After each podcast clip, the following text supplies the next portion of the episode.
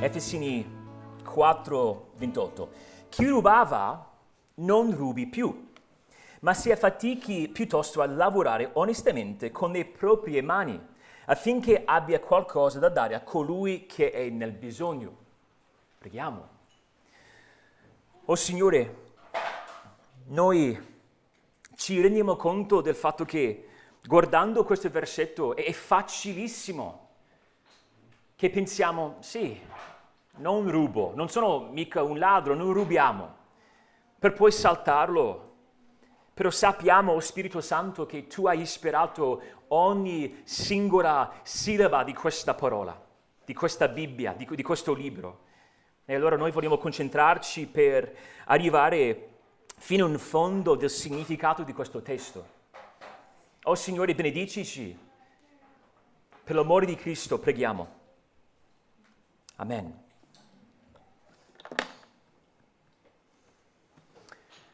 Ormai siamo usciti dall'estate. L'avevo detto la settimana scorsa, qualcuno mi ha detto, ma tecnicamente non siamo usciti ancora dall'estate, però penso che oggi si possa dire che l'estate è finita. Penso che siamo tutti, tutti d'accordo. Se non sei d'accordo non cambia niente per quello che sto per dire, però per me l'estate è finita.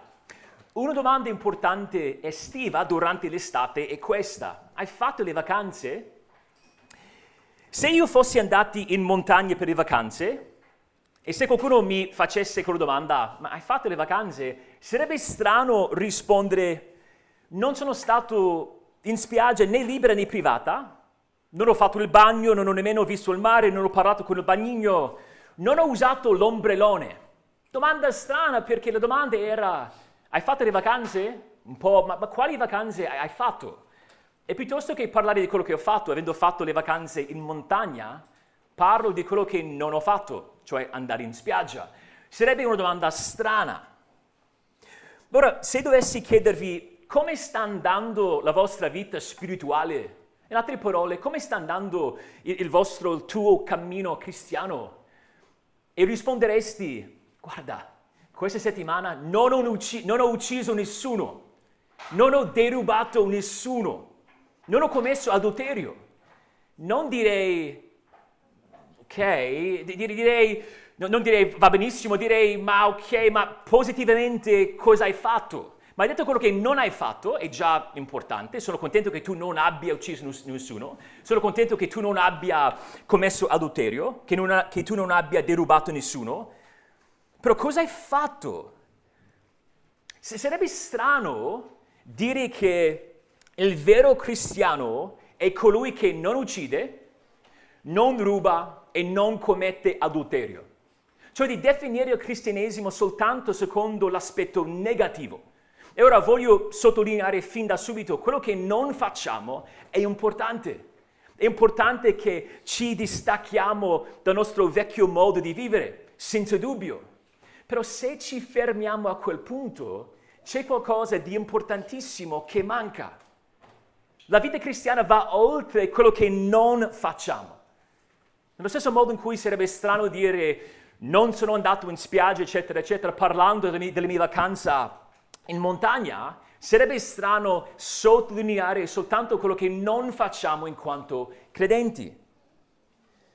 Sarebbe strano dire il vero credente chi è?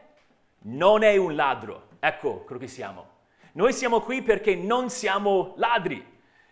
Non ha senso, manca qualcosa. Quello che non fa è importante. Se tendevi nel passato a perderti le staffe, a perdere le staffe e, e poi impari, impari, a non arrabbiarti in certe circostanze, è molto importante. Però no, non è abbastanza. E come sempre la Bibbia vuole spingerci oltre. Noi tendiamo a semplificare troppo la vita cristiana. E io voglio dire, ma Guarda, co- come, come sono andato come papà o come marito, come operaio, come dipendente, non mi sono arrabbiato e forse per me quello è un primo passo molto importante. Però Paolo vuole prenderci per la mano e spingerci oltre, dicendo sì, quello, fratello, quello è un buon passo. Dobbiamo svestirci del vecchio uomo. Non possiamo più comportarci come i pagani. Però c'è di più. Ci sono altre vette che dobbiamo vedere nella vita cristiana. Infatti Paolo, volendo sottolineare l'importanza sia de- de- dell'aspetto negativo che dell'aspetto positivo, impiega l'immagine del cammino, della nostra condotta. Camminare è un verbo che usa tanto, diverse volte. Se guardate ad esempio il versetto 1, questo è del, del quarto capitolo, scusate, 4.1, Dice, e questo il verbo camminare qui viene tradotto comportarsi, va alla grande, però ecco l'idea.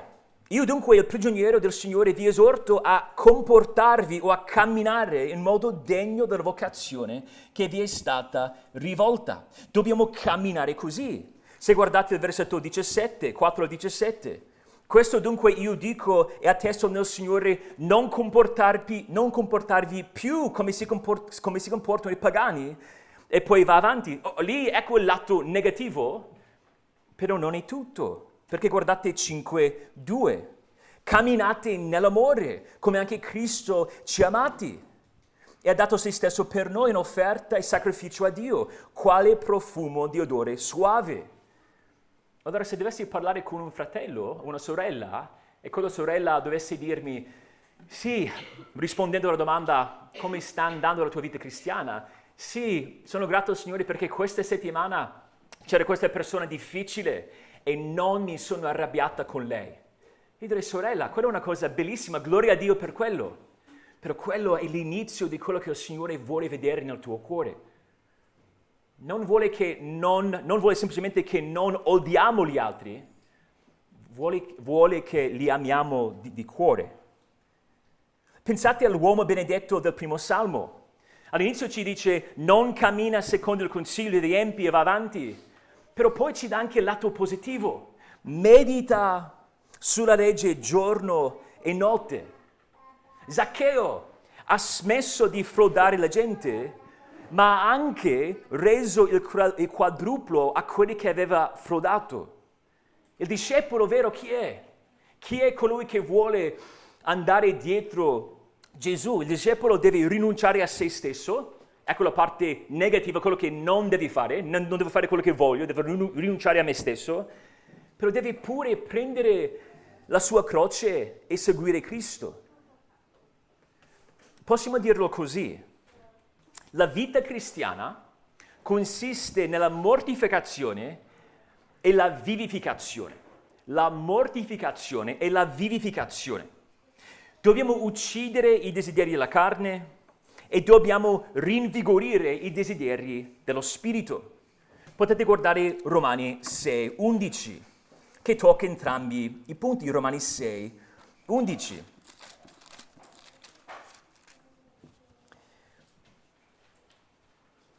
Come dobbiamo vederci come credenti? Paolo dice il seguente.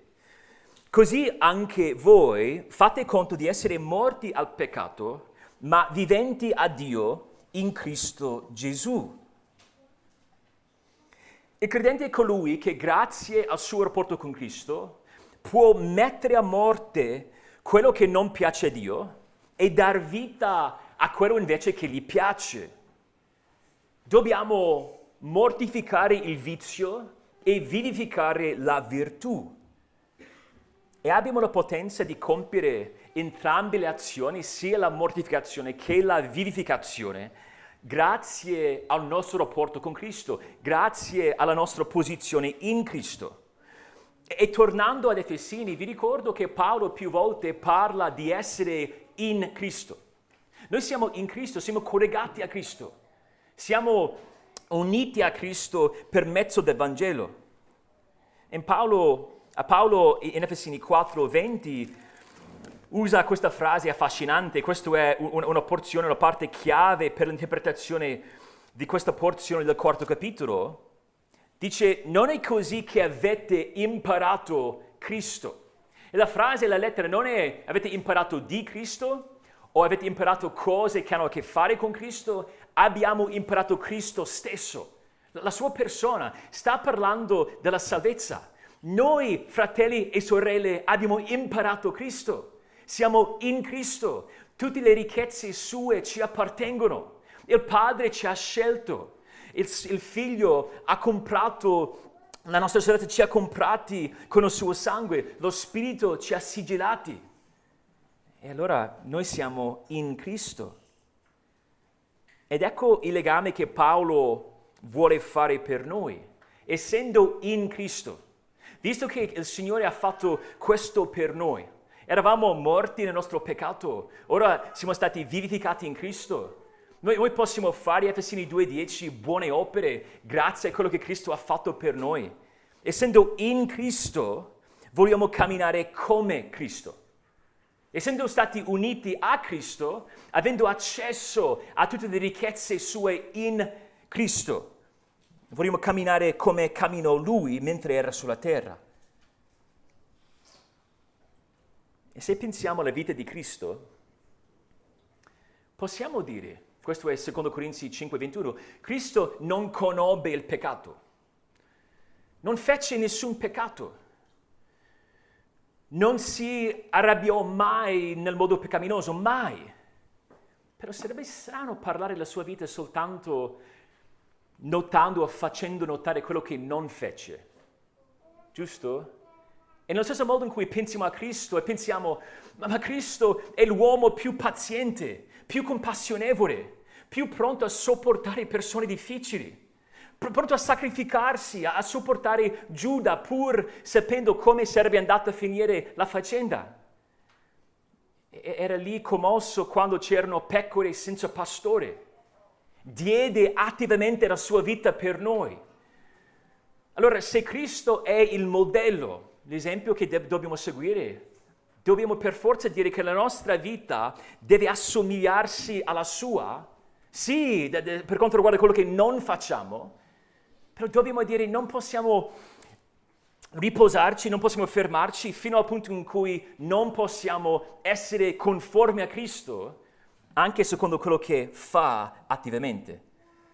Cosa fece Cristo?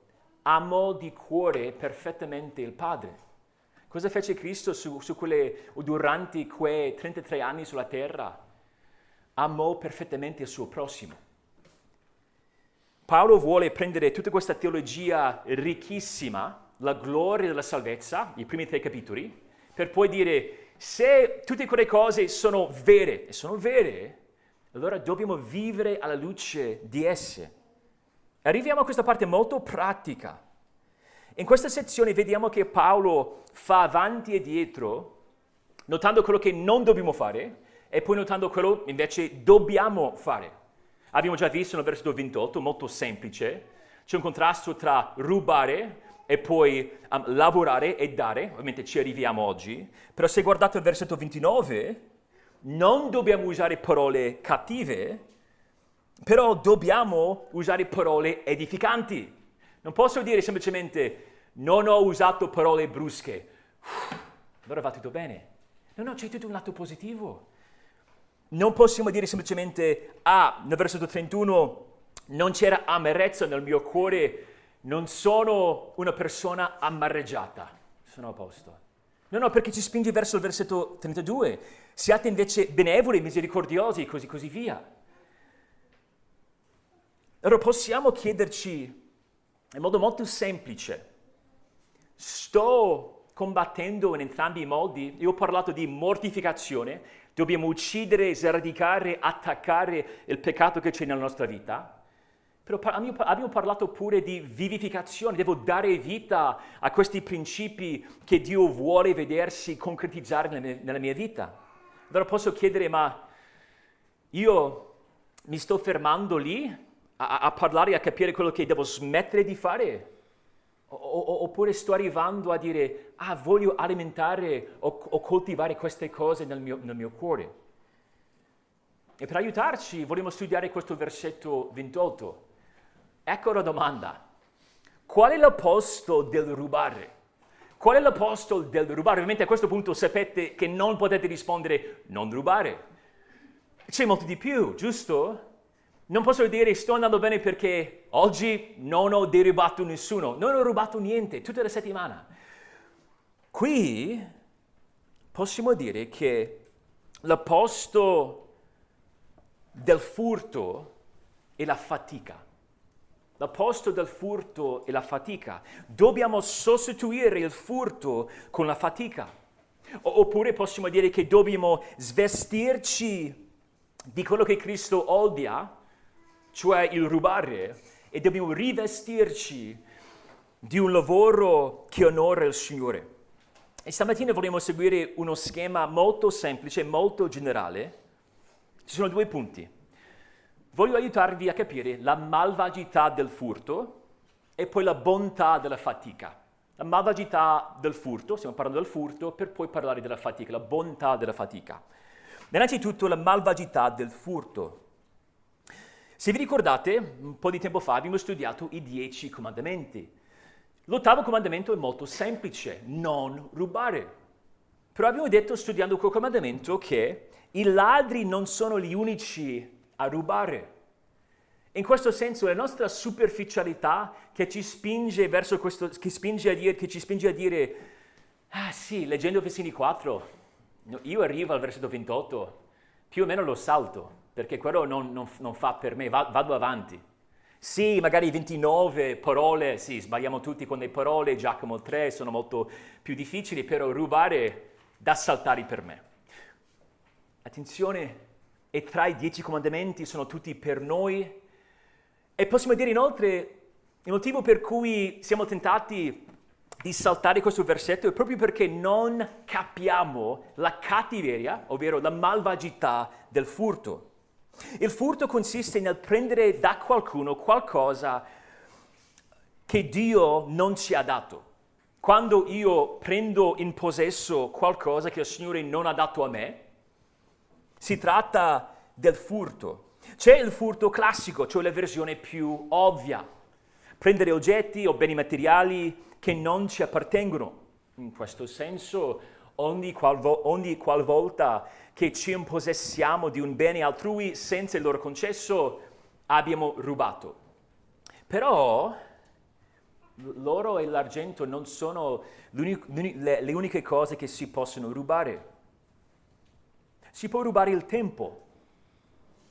Se vieni pagato per fare un determinato lavoro e durante l'orario di lavoro, piuttosto che fare quel lavoro, il lavoro che vieni pagato per fare, scrolli l'internet. Stai rubando, stai derubando il tuo datore di lavoro. Quando il tuo desiderio di risparmiare dei soldi ti porta a sfruttare dei sistemi illeciti o impiegare comportamenti disonesti, è un furto. Quando prendiamo in prestito qualcosa da un altro e poi parlandone con gli altri, Parliamone, parliamone come, se fo, come, se appartenesse a noi.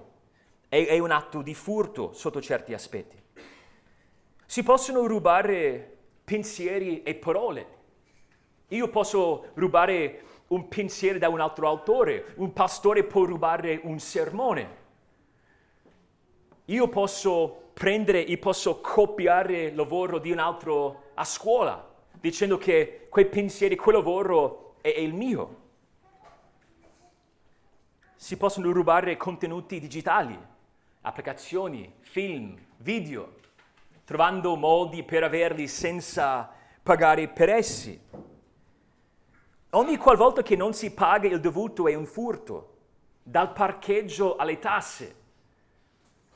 E sottolineando, sottolineando questo comandamento, Paolo vuole dirci è probabile che siamo fin troppo comodi con, con certi tipi di, di rubare. Il mondo ha una sua etica, giusto? Il mondo definisce il furto in un determinato modo. Però noi non possiamo semplicemente accettare o prendere per bene la mentalità mondana, dobbiamo chiederci cosa ne dice il Signore. E potremmo elencare anche altre cose, si può rubare anche l'autorità, esercitando un'autorità che non si è stata data a posto di un altro. Però, a prescindere dalle svariate, dalle svariati modi in cui possiamo parlare del furto, vogliamo capire il suo cuore. Di nuovo stiamo parlando della malvagità del furto. E possiamo dire che il furto è malvagio perché è egoistico, ozioso e ingannevole. Egoistico, ozioso e ingannevole. Il furto è egoistico e se ci pensiamo comporta sempre un danno altrui. Ecco il problema. Il ladro guadagna qualcosa perché l'altro perde qualcosa. E il ladro può giustificarsi in mille modi. Ma questo qua è, è così ricco che non gli mancherà.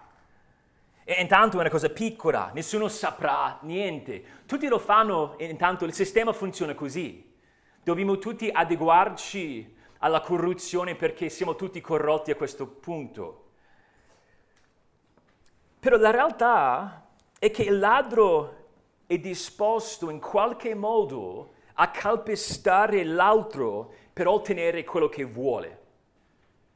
Noi abbiamo questa tendenza nel nostro cuore di abbellire il nostro peccato, giusto? È stato semplicemente, non, aveva, non avevo scelta, tutti lo fanno, tutte queste cose sono modalità tramite le quali tendiamo ad abbellire il nostro peccato, convincerci che, che va bene in qualche modo.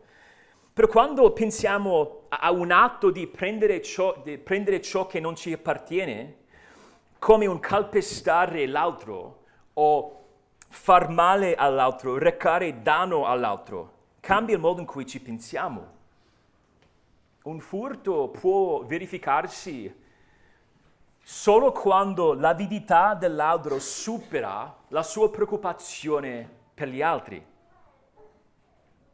Il furto è egoistico perché ignora l'interesse degli altri.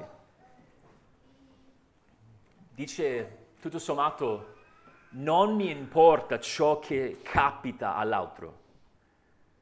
Per di più, il, furto è un'affermazione di sapere meglio di Dio. È una dichiarazione che la volontà dell'altro è più importante di quella divina. Il ladro non prega come ci ha insegnato il nostro Signore dammi il mio cibo quotidiano. Perché Egli stesso determina ciò che gli serve e piuttosto che chiedere a Dio si mette a procurarsela. Infatti possiamo dire che rubare snatura l'immagine di Dio perché come Adamo nel giardino, noi siamo stati, per, siamo stati creati per curare e, cos- e custodire ciò che Dio ci dà non cercare ad appropriarci di cose che non ci appartengono. Infatti è quello che fa Satana. Deruba Dio, non può creare le sue cose, non custodisce la creazione, prende quello che non gli appartiene per poi rovinarlo. E Paolo, dobbiamo ricordarci in questo caso, in questa lettera, sta scrivendo non soltanto ad individui, sta scrivendo a una chiesa e c'è un'applicazione sottointesa, tra parentesi sarebbe questa. Un membro che ha bisogno, che si trova in un momento difficile, dovrebbe chiedere aiuto agli altri. Perché in questo caso il, il, il, ladro o il membro della Chiesa, che ed è probabile che ci fossero persone che attivamente rubavano in qualche modo, probabile che piuttosto che chiedere aiuto alla Chiesa, preferivano rubare e forse possiamo dire che è stato causato dal loro orgoglio. In questo senso, in questo si verifica nel cuore dell'uomo, piuttosto che chiedere aiuto, preferisce rubare per ottenere. In questo senso possiamo dire che la sua arroganza è più importante della gloria di Dio. Quando sono disposto a rubare piuttosto che chiedere aiuto, può darsi che io pensi che la mia reputazione sia più importante di quella di Dio.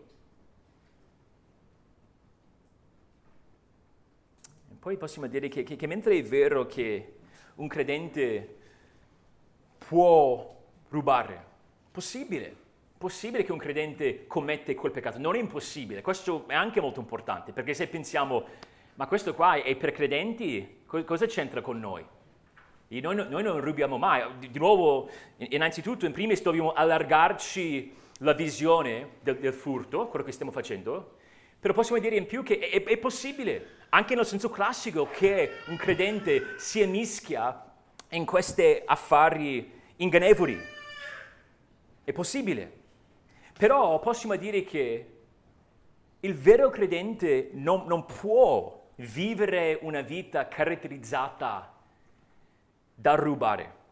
1 Corinzi 6 infatti include i, ladri in questo elenco, dice, questo è 1 Corinzi 6, 9 e 10, non vi, non vi illudete, né fornicatori, né idolatri, né adulteri, né effemini, effeminati, né sodomiti, né ladri, né avari, né ubriachi, né oltraggiatori, né rapinatori erediteranno il regno di Dio. Il regno di Dio non è per i ladri, è per i ladri perdonati, è per il ladrone sulla croce che si rivolge a Cristo, però per coloro che vivono questa vita di prendere piuttosto che chiedere, di vivere per se stessi piuttosto che interessarsi agli altri, quella non è la vita cristiana. Allora possiamo chiederci,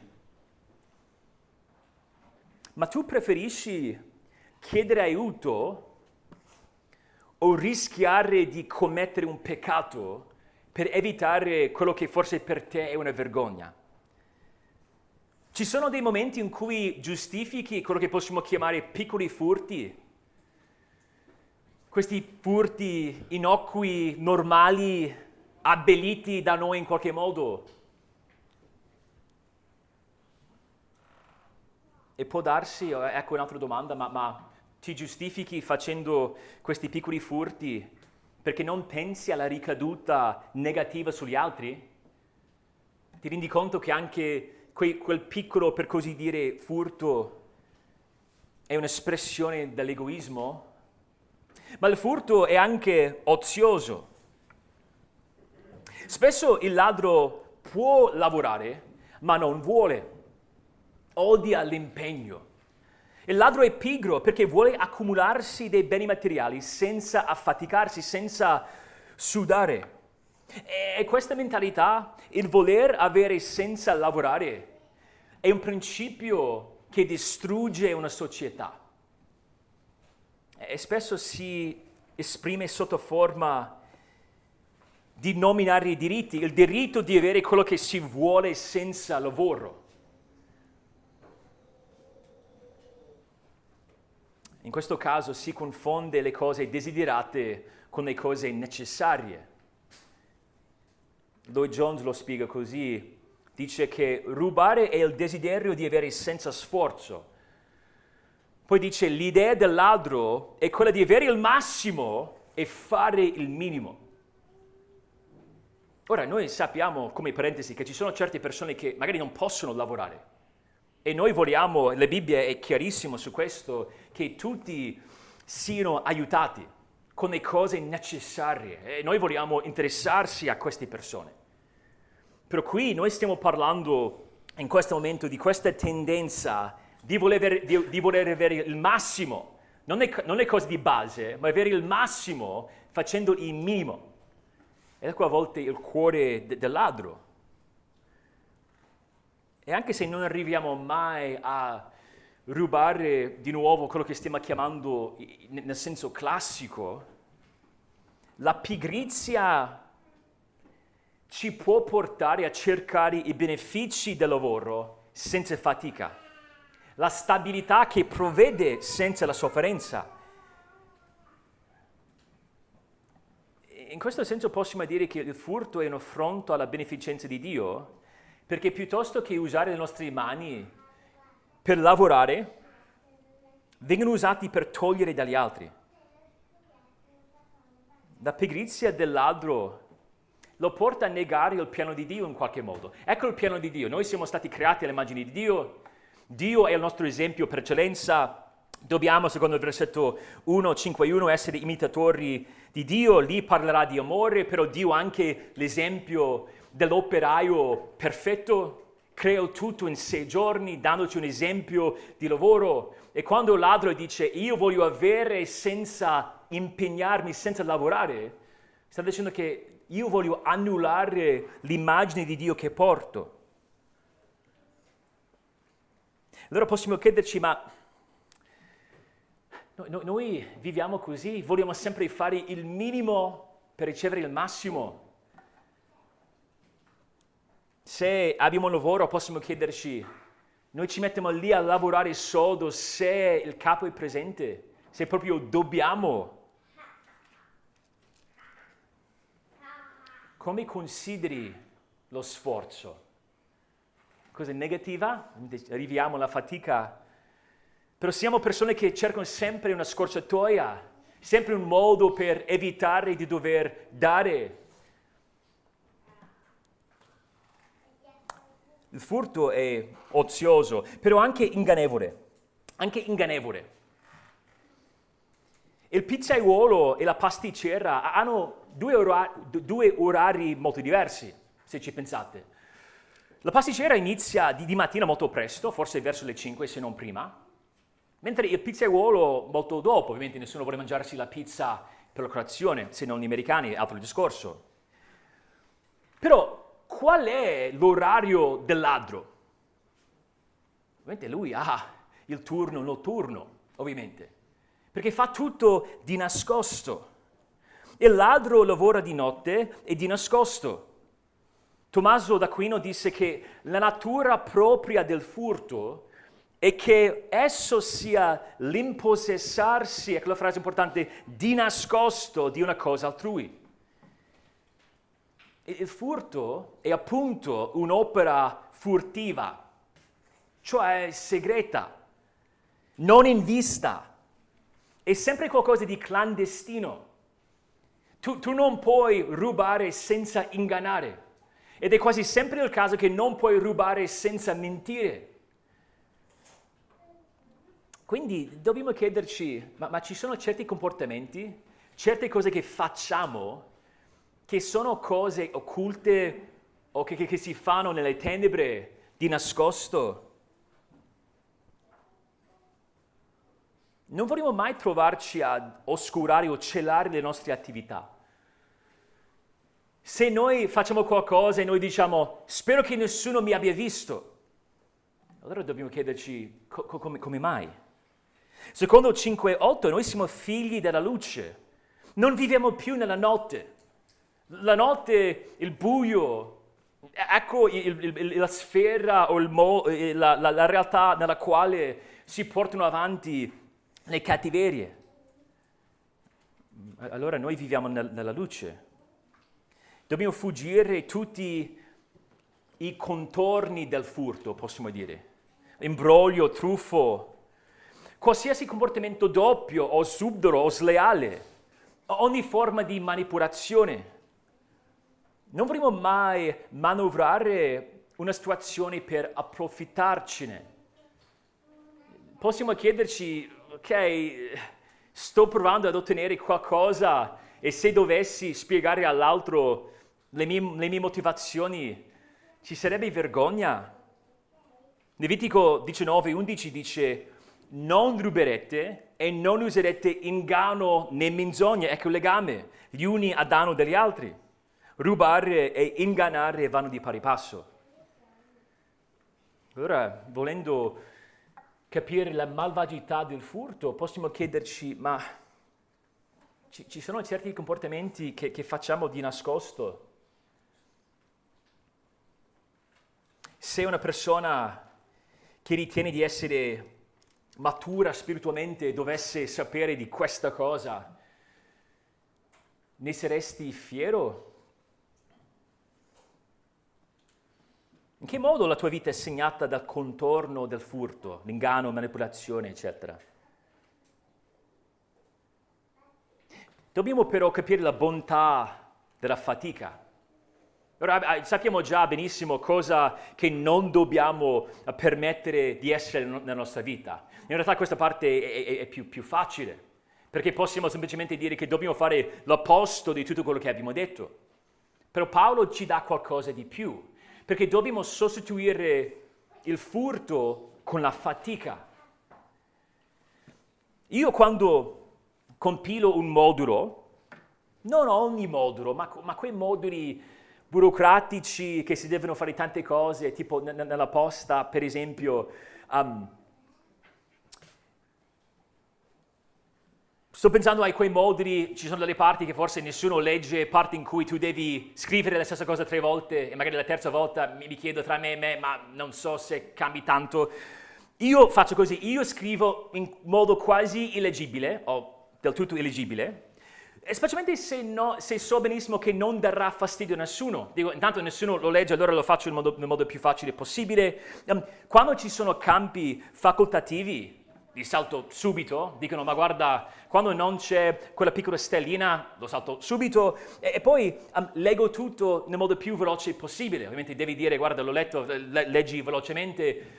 Io faccio, ecco il mio modo di compilare un modulo. Tutto quando faccio tutto non voglio, non, non voglio, fare altro che il minimo indispensabile.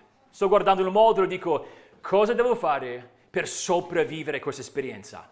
Io non voglio perdere tempo, voglio concludere questo compilare il modulo nel modo più, più veloce possibile, però noi non vogliamo camminare in Cristo co- come faccio io quando compilo un modulo burocratico.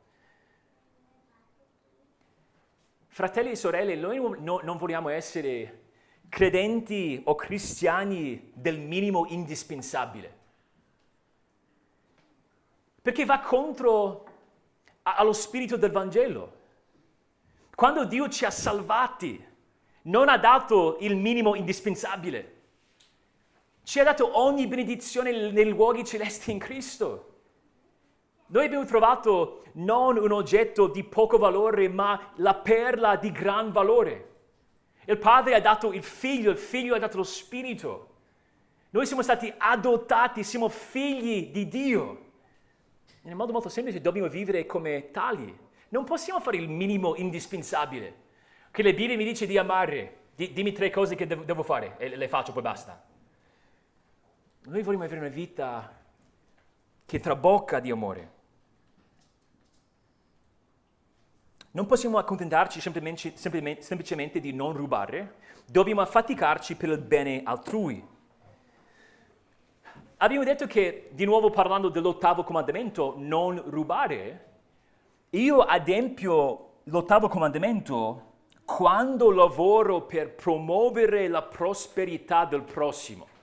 Cosa significa non rubare biblicamente? Significa affaticarmi per promuovere la prosperità del prossimo. E Paolo spiega questo concetto proprio qui. Possiamo dire, parlando della fatica brevemente, che la fatica è benedetta, pura e altruistica. Benedetta, pura e altruistica. La fatica è benedetta. Dobbiamo fare attenzione perché noi abitiamo un mondo decaduto, quello lo sappiamo. Però prima del, di Genesi 3 il mondo non era maledetto. Il lavoro in sé non può essere una maledizione perché esisteva prima della caduta. Ecco Genesi 2, 15. Dio il Signore prese dunque l'uomo e lo pose nel giardino di Eden perché lo lavorasse e lo custodisse. Il lavoro non è una punizione. La caduta significa che l'uomo deve mangiare il frutto del suolo maledetto con affanno tutti i giorni della sua vita, quello è vero. C'è una sofferenza, c'è affanno, però lo sforzo in sé, l'impegno non è una cosa negativa, anzi è una benedizione. Il lavoro è una cosa buona. Allora, de- de- um, de- detestare o odiare il lavoro e vivere per il weekend non si sposa con la mentalità cristiana. Non possiamo odiare i giorni feria- feriali e amare quelli festivi. L'intrattenimento può essere un contorno della vita, ma non può diventare la pietanza. Il Signore, come abbiamo detto, lavorò per sei giorni creando il mondo intero. Gesù operò per 33 anni sulla terra per la nostra salvezza. Il, il, il lavorare il lavoro è un privilegio. Perché quando lavoriamo, noi stiamo sperimentando in modo molto tangibile cosa significa essere portatori dell'immagine di Dio. Il ladro snatura l'immagine di Dio, volendo avere senza lavorare. Però quando noi ci affatichiamo, quando ci um, diamo tutto lavorando, ci dimostriamo, dimostriamo di essere portatori del, dell'immagine di Dio. La fatica è benedetta, però è, è la carnalità e la mondanità che ci porta ad odiare la fatica. E, e dobbiamo superare questa confusione. E se andate ad Ecclesiaste, in Ecclesiaste c'è un contrasto affascinante, questo è Ecclesiaste 2, perché Salomone parla della fatica in due modi. E se sapete qualcosa di questo libro, Salomone sta parlando della vita sotto il sole. E quando parla di, della vita sotto il sole, sta parlando della vita senza tener conto di Dio. È stato un grande esperimento, si chiedeva se potesse trovare la vera gioia, la vera contentezza, senza rivolgersi a Dio. E se volete sapere com- come è andata, è stato un fallimento totale. Però Ecclesiaste, e questo è Ecclesiaste um, 2, voglio, voglio, guardare Ecclesiaste um, 2, 21, parla della pesantezza della, della fatica e dice questo, questo è Ecclesiaste 2,21. Infatti ecco un uomo che ha lavorato con saggezza, con intelligenza, con successo e lascia il frutto del suo lavoro in eredità a un altro e non vi ha speso nessuna fatica. Anche questo è vanità e un male grande. In altre parole, tu lavori per tutta la tua vita, c'è un sacco di fatica e poi hai un figlio, quel figlio è uno stolto, perde tutto in due secondi. Tu ci hai messo una vita intera, lui perde tutto in due secondi. Sta dicendo, ecco la vanità, vanità di vanità, tutto è vanità, senza l'aiuto di Dio. Il mondo è maledetto e se noi proviamo a trovare la nostra gioia in questo mondo, anche la fatica non può mai produrre una vera contentezza. Però fa una mossa molto importante qua, perché se saltate un po' avanti al versetto 24, dice, ok, la fatica è vanità, senza tener conto di Dio. Però se partiamo con la mentalità giusta, se capiamo chi è Dio, se abbiamo una visione teocentrica del mondo, cambia tutto. Guardate il versetto 24, non c'è nulla di meglio per l'uomo del mangiare, del bere e del godersi il benessere in mezzo alla fatica che egli sostiene, ma anche questo visto che viene dalla mano di Dio. Infatti chi senza di lui può mangiare o godere? La risposta al versetto 24, 25, nessuno. Ogni gioia è vuota. Tu puoi averne il guscio vuoto, però non puoi avere una vera soddisfazione senza un vero rapporto con Dio. Però quando la mia gioia e la mia contentezza è radicata in Dio, poi posso mettermi da fare, posso affaticarmi per la sua gloria. Allora è una questione di prospettiva. Allora, allora, noi non possiamo permetterci di parlare della fatica come se fosse maledetta. Magari il mondo dice odio il lavoro se non per inorgoglirmi, se non per dimostrare la mia bravura, non vedo l'ora di andare in pensione. Però il credente deve avere una mentalità diversa. Nei, sal- nei, saluti finali della sua lettera ai Romani, e potete tornare ad Efesini, saluti finali nella lettera ai Romani, interessante, Paolo impiega diverse volte questo verbo dicendo, ad esempio, salutate Maria, che si è molto affaticata per voi. Poi va avanti e dice, salutate Trefena e Trifosa, che si affaticano nel Signore. Salutate la cara Perside, che si è affaticata molto nel Signore, lo stesso verbo. È una cosa positiva, è una benedizione. Allora ti chiedo co- come consideri la fatica? Quando c'è un impegno, quando qualcosa è più difficile di quanto pensassi, te ne lamenti? Ci sono lamenti, ma, ma ricerchi sempre una vita soft, una vita leggera, senza fatica? co- come ti conoscono gli altri? Quando ti pensano, quando ti vedono, pensano, ecco una persona operosa, pensano, ecco una persona industriosa, o contrario. Però possiamo dire che la fatica, oltre ad essere benedetta, è, è pura. La fatica è pura perché è sempre, è senza inganno. Chi si fatica come si deve non deve vergognarsi, non deve nascondersi, c'è una coerenza. Non devi fingere di lavorare soldo, lo fai e basta. Il cristiano che abbraccia lo sforzo e dunque integro è coerente. La sua, vita, la sua vita pubblica non è diversa dalla sua vita privata. Ecclesiaste 9, 10 dice tutto quello che la tua mano trova da fare, fallo con tutte le tue forze. La parola, se state guardando Efesini 4, 4, 8, tradotto lavorare, ma sia fatichi, ecco il verbo principale, ovviamente noi traiamo l'idea della fatica da quel verbo, però dice poi piuttosto a lavorare onestamente. E quel, quel, quella parola lavorare è quella più di, è quello di base. Um, si vede la stessa parola in Colossesi 3:23. Qui viene tradotto operare e qualunque, qualunque cosa facciate, operate di animo, facendolo come al Signore e non agli uomini. E in realtà, guardando il versetto 28, quella frase a lavorare onestamente, quella parola onestamente traduce la parola bene, si tratta di, di un bene, sta, sta, sta, sta sottolineando la bontà de, de, del lavoro. E ci ricorda di Efesini 2.10. Efesini 2.10 ci dice che una volta che siamo in Cristo, siamo opera sua, essendo stati creati in Cristo Gesù per fare le opere buone che Dio ha precedentemente preparate affinché le pratichiamo. Le, le buone opere, collegando questi due versetti, l'opera è, è, un bene, è il Signore che prepara ogni opera buona precedentemente che, che facciamo.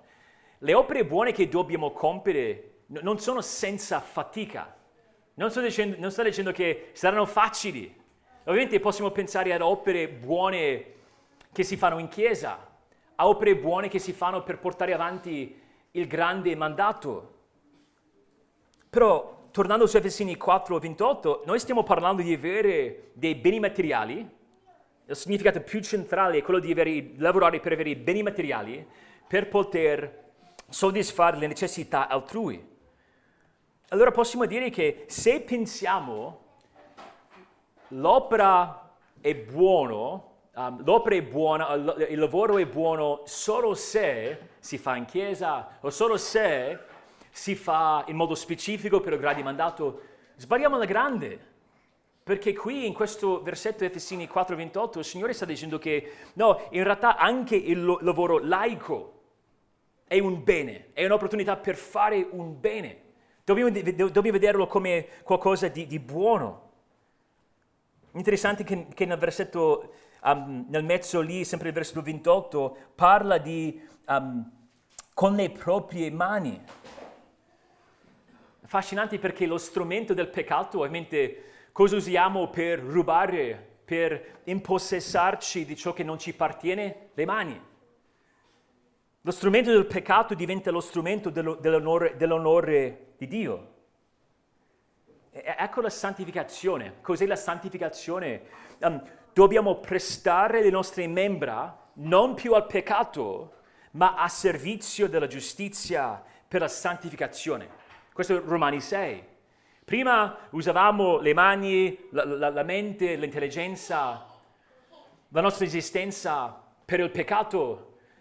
Ora dobbiamo usare le stesse membra per la nostra crescita, per la giustizia. Come pensiamo al lavoro? E qui stiamo parlando di, di, di un lavoro molto manuale, con le, con le mani, con, come punti di partenza. Ci immaginiamo al di sopra di certi lavori. Noi pensiamo, bah, Se non si lavora in ufficio no, non è un granché. Se non c'entrano i computer non può valere niente. Domanda. Perché il nostro Dio sta dicendo che un lavoro fatto con il desiderio di onorarlo, possiamo mm, guardare anche Efesini 5, 5 e 8, lì parla, parla, di onorare il Signore con il lavoro, non, non lavorando soltanto quando gli altri ci vedono, ma, ma, ma per l'onore del nostro Signore. Um, no, non importa la natura stessa del nostro lavoro. E come piccola parentesi possiamo pensare al fatto che secondo Marco 6,3 il nostro Signore, Gesù stesso, era un falegname. Visse la maggior parte della sua vita come, come un falegname. Paolo stesso doveva lavorare con le sue mani per cibarsi. Allora in questo senso la fatica è, è, è pura. E poi l'ultima cosa, la fatica è benedetta, è pura ma anche altruistica. Paolo, se state guardando alla fine del versetto 28, ci dà questo scopo affinché abbia qualcosa da dare a colui che è nel bisogno. Gerolamo, quel padre della Chiesa, dice, questo è molto interessante, non dice infatti, piuttosto fatichi lavorando onestamente con le proprie mani per non, per non essere nel bisogno, per avere cibo e per non essere di peso a nessuno. Non dice quello. Interessante. Non dice non vuoi essere di peso, di, di, di peso a nessuno, tu devi vivere, se vuoi mangiare devi lavorare. La Bibbia afferma quello, però dice qualcosa che, va oltre. Qui dobbiamo rivolgerci gli occhi agli altri. Dobbiamo affaticarci, dobbiamo prendere ogni dono, ogni opportunità che il Signore ci dà, dando tutto quello che possiamo, sacrificando per essere fedeli, perché la fatica è altruistica, cioè pensa agli altri. Se il furto è egoistico, penso a me stesso, ignoro i problemi degli altri, sono contento di sfruttare, manipolare, ingannare gli altri. La fatica è proprio l'opposto. Voglio pensare agli altri. Se spreco il mio tempo, se non mi impegno quando dovrei, sto perdendo delle opportunità per benedire gli altri in modo molto pratico, il lavoro, lo scopo del lavoro non è quello di ricevere promozioni per arricchirmi il più possibile. Non è chi ha più soldi vince. Il mondo non funziona così. Almeno secondo la mentalità, la mentalità cristiana.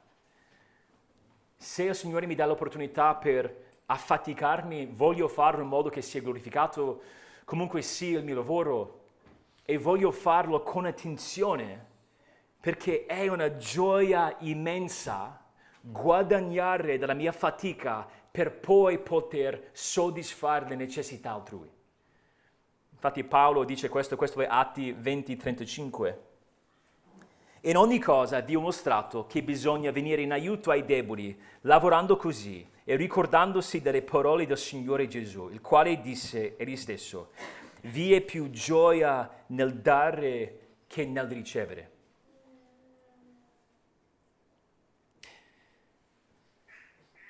Noi dobbiamo sradicare la malvagità del furto. Però è bello che possiamo sradicare la malvagità del furto senza esserne schiacciati, perché abbiamo imparato Cristo. Possiamo coltivare la fatica con l'aiuto del Signore. E se stamattina in diversi modi noi stiamo dicendo, ah, io eh, ho lasciato entrare nella mia vita alcune di queste tendenze che hanno a che fare con il furto, ah, vedo diversi momenti in cui sono mancante. Oppure, ah, parlando de- del lavoro, della fatica, dell'impegno, so che c'è qualcosa nel mio cuore che n- n- non voglio abbracciare quelle cose. Non dobbiamo essere schiacciati, non dobbiamo essere sopraffatti, perché in Cristo abbiamo la libertà di metterci in discussione.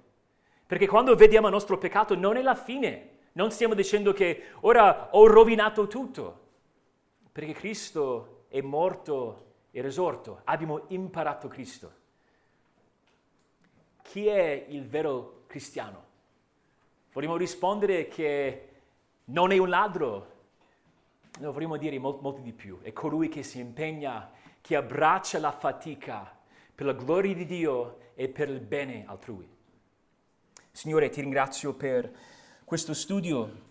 Ti prego di benedirci, ti prego di proteggerci da ogni confusione. Um, noi vogliamo essere esposti, vogliamo stare d- davanti allo specchio della tua parola, vedendo chi siamo veramente. Benedicici, ti chiediamo, per la tua gloria, nel nome di Cristo. Amen.